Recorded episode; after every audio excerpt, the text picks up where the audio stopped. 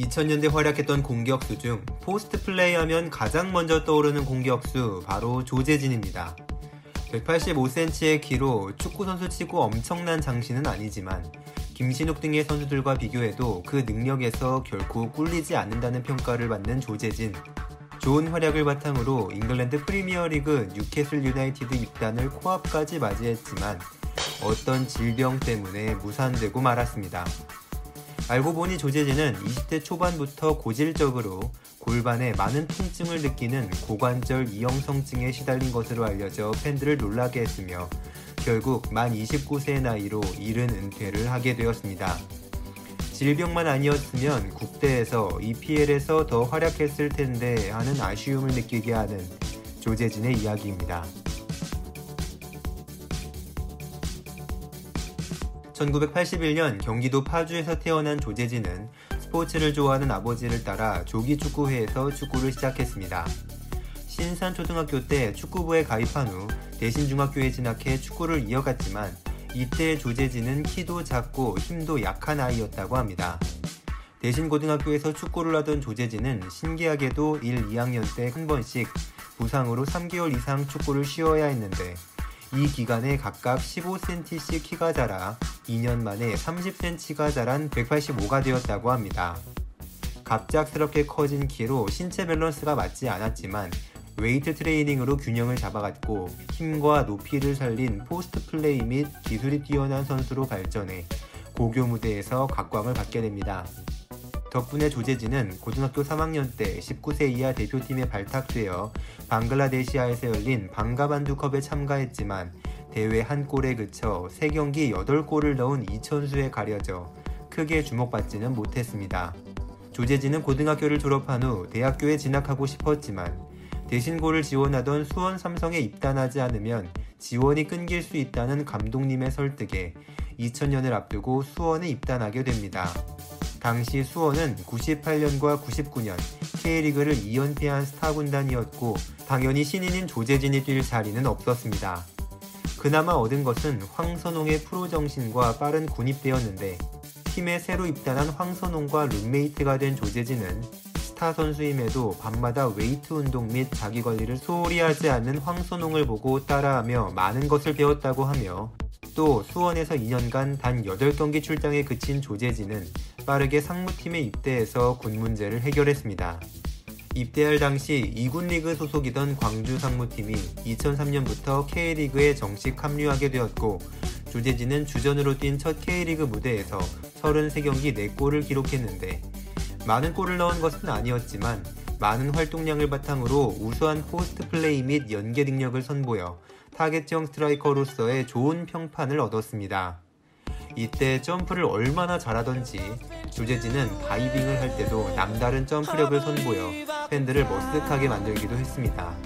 이 시즌부터 올림픽 대표 및 국가대표팀에서 많은 경기를 뛰면서 본격적으로 인지도를 쌓기 시작하는데 코엘류 감독의 신임을 받아 많은 경기를 뛰었으며 2003년 9월에는 아시안컵 2차 예선 베트남과의 경기에서 성인 대표팀 데뷔골도 기록합니다. 2004년에 전역 후 수원에 복귀했지만 대표팀에서 많은 경기를 뛰느라 수원에서의 복귀 시즌은 8경기 한 골에 그쳤는데 올림픽 대표팀에서도 더 좋은 모습을 보여 김호곤 감독의 신임을 받으면서 2004년 초에 카타르 국제친선대회에서 두 골로 준우승을 아테네 올림픽 최종 예선에서도 3골을 넣어 대표팀을 올림픽 본선으로 이끌었습니다. 이윽고 기다리던 2004 아테네 올림픽 조재진은 자신이 뽑는 인생 경기를 맞이합니다. 대표팀은 1차전과 2차전 그리스와 멕시코를 만나 각각 1무와 1승을 기록했는데 최종 상대인 말리에게 패배한다면 8강 진출을 실패할 수도 있는 상황이었습니다. 승리를 통해 조 1위를 굳힐 생각이었지만 대표팀은 상대적 약치로 평가받던 말리에게 3골을 먼저 내주는 예상치 못한 상황에 직면하게 됩니다. 그러나 세 번째 실점을 한 지 2분 만에 조재진이 김동진의 크로스를 받아 한 골을 만회에 추격하기 시작했고 2분 후 비슷한 장면으로 한 골을 또 추가해 2대3으로 따라붙었습니다. 정신을 못 차리던 말리는 5분 후에 한국의 명예 공격수로 떠오르게 되는 아다마 탐브라가 깔끔한 동점 자체골을 넣어줘 3대3 무승부로 8강에 진출할 수 있었습니다. 비록 대표팀은 8강에서 파라과이에게 패배에 탈락했지만 조재진의 활약이 빛났던 대회였는데 불운하게도 조재진은 이쯤부터 고질적인 고관절 통증에 시달리게 됩니다. 이 증상 때문에 조재진은 후에 잉글랜드 프리미어리그 진출도 문턱에서 좌절되고 맙니다. 한편 올림픽 직전에 조재진은 제1리그 시미즈 에스펄스에 입단했는데 수원과 계약이 만료되는 6개월 후에 이적했으면 이 정도가 발생하지 않아 더 많은 연봉을 받을 수 있었겠지만 협의 후 수원에게 이적료를 안겨주기 위해서 시즌 도중에 이적을 선택하게 되었다고 합니다. 상대적으로 체격적 강점을 더 살릴 수 있었던 제1리그에서 조재진은 입단하자마자 좋은 활약을 펼쳐 하반기에 14경기 출장 8골을 기록합니다. 조재진은 높아진 인지도와 인기를 바탕으로 광고 및 여러 짤방에도 등장하게 되었는데 살짝 정리하고 가보면 차두리와 함께 한국 선수 최초로 아디다스 글로벌 광고에 출연해 지단, 베컴, 발락 등의 스타들과 함께 촬영하기도 했으며 나는 공을 차는 게 아니야 90분간 리듬을 타는 거지 라는 명언을 남겨 가끔 골을 잘 못 넣을 때면 아 제발 리듬을 타지 말고 공을 차세요 라는 얘기를 듣기도 했습니다. 2007 아시안컵 조별리그 인도네시아와의 경기에서는 의도를 가늠하기 어려운 하프라인 오버헤드킥을 선보여 많은 팬들을 의아하게 하는 한편 경기 중에 식빵을 잘 구워서 제빵사로서의 기능도 경기장에서 많이 선보였습니다. 한편 국가대표 본프레레호에서는 부상 등으로 실력 발휘를 못했던 조재진을 새로 부임한 아드보카트는 처음에 다소 반신반의했지만 베어백 감독의 강력한 추천으로 기회를 얻은 후 좋은 활약을 선보여 결국 조재진은 실력으로 대표팀의 공격수 자리를 차지했고 부상으로 낙마한 이동국, 신예 박주영, 조커 안정환을 제치고 주전 공격수로 2006 월드컵을 맞이합니다. G조 3경기를 모두 선발로 뛴 조재진은 이 경기들을 선수 생활 통틀어 가장 힘들었던 경기들로 기억한다고 하는데 전력이 약했던 한국팀은 후방에서 롱패스를 많이 시도했고 조재진이 포스트 플레이를 위해서 경기당 40번에서 50번의 헤딩을 했어야 했다고 합니다. 대표팀은 비록 16강 진출에 실패했지만 조재진은 프랑스와의 경기에서 공중볼을 장악하는 모습을 보였고 설기현의 크로스를 받아 박지성의 동점골을 어시스트하면서 대회 준우승팀 프랑스를 상대로 무승부를 거두는데 큰 일조를 해 세계 무대에서 괜찮은 평가와 함께 자신의 이름을 알리게 되었습니다. 이때 벨기에 및 네덜란드 리그로부터 러브콜이 있었지만 제시받은 금액이 너무 적어 일단 시미즈 에스펄스에 잔류하게 되었습니다.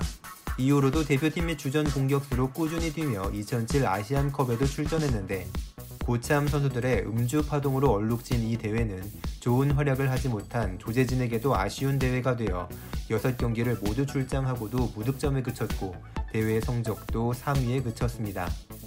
이후에 베어백 감독이 떠난 후 새로 부임한 허정무 감독이 조재진을 잘 기용하지 않으면서 조재진은 대표팀과 멀어지게 되었는데 솔직한 성격의 조재진은 아, 허정무 감독이 나를 왜 안 뽑는지 이해할 수가 없다라고 인터뷰를 했고 오히려 기자가 이거 기사로 써도 되는 거예요? 라고 물었었고 써도 된다는 허락하에 기사가 나왔는데 결국 당황한 것은 당시 소속팀인 전북으로 곧 기사를 수정하라는 요청이 왔었다는 에피소드도 있었다고 합니다. 어쨌든 당시 조재진은 제1리그에서 맹활약을 이어가고 있었고 2007 시즌까지 3년 반 동안 122경기 출장 53골을 넣으면서 시미즈 팬들의 절대적 사랑을 받았으며 추후에 일본의 전문지 사커 다이제스트가 선정한 시미즈 에스펄스의 역대 외국인 선수 베스트 11에 선정되기도 했습니다.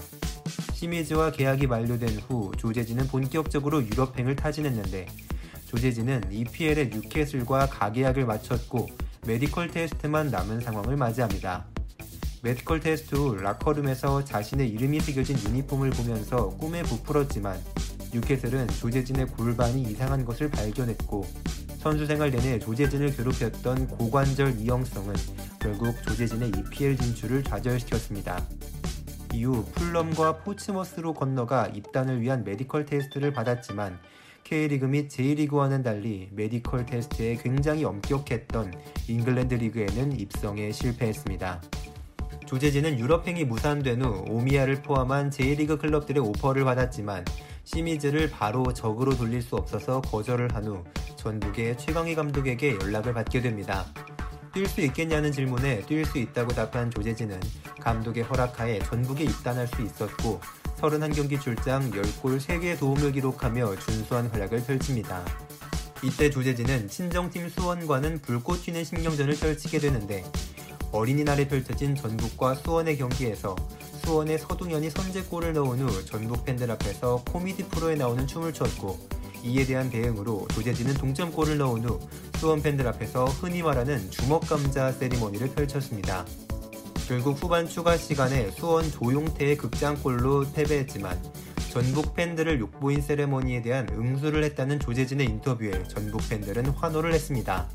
하반기에 다시 마주한 두 팀의 대결 수원의 팬들은 조재진과 스캔들이 있었던 여가수의 노래를 부르며 도발을 했는데 이 경기에서 또 골을 넣은 조재진의 전북이 5대2 완승을 거두어서 전북 팬들은 조재진을 크게 사랑하지 않을 수 없게 되었고 이런 사연들로 조재진은 전북에서 단 1년 뛰었음에도 추후 팬들의 요청에 의해 구단에서 은퇴식을 마련해주게 됩니다. 전북에서의 1년차를 마친 후 제1리그 간바 오사카에서 거액의 제한이와 조재진은 전북에 많은 이적료를 안기고 이적하게 되었는데 첫 시즌 35경기 11골의 좋은 활약을 펼쳤지만 타구단보다 훈련량이 많았던 간바에서 조재진의 고관절 이상형 통증은 점점 심해졌고 이듬해인 2010년 많은 경기를 놓치며 16경기 2골에 그친 조재진은 시즌 후 만 29살, 한국 나이 30살의 나이로 은퇴를 할 수밖에 없었습니다. 2004년을 전후로 고관절 이상형의 통증이 시작된 조재진은 약 7년간 약물 치료로 통증을 견디며 뛰어왔다고 합니다. 20대 후반부터는 약의 효능이 떨어지면 뼈를 돌로 긁는 듯한 통증으로 잠을 못 이루었고 수면제를 복용했다던 조재진. 이런 앞조건 하에 뛰면서도 좋은 모습을 보여줘 아직도 대한민국 최고의 post player 중 한 명으로 기억되고 있으며 잉글랜드 프리미어리그 진출 직전까지 갔었다고 하니 놀라울 따름입니다. 현재 경기도 남양주시에서 축구교실을 운영하고 있다는 조재진 선수가 선수 시절 질병의 통증도 막지 못했던 축구에 대한 열정과 즐거움을 후배들에게 잘 전해주는 좋은 지도자가 되길 응원하겠습니다. 지금까지 충나이셨습니다. 앞으로도 올라올 선수들의 더 많은 재밌는 얘기들 놓치지 않기 위해 구독과 좋아요 버튼 꼭 부탁드리겠습니다. 감사합니다.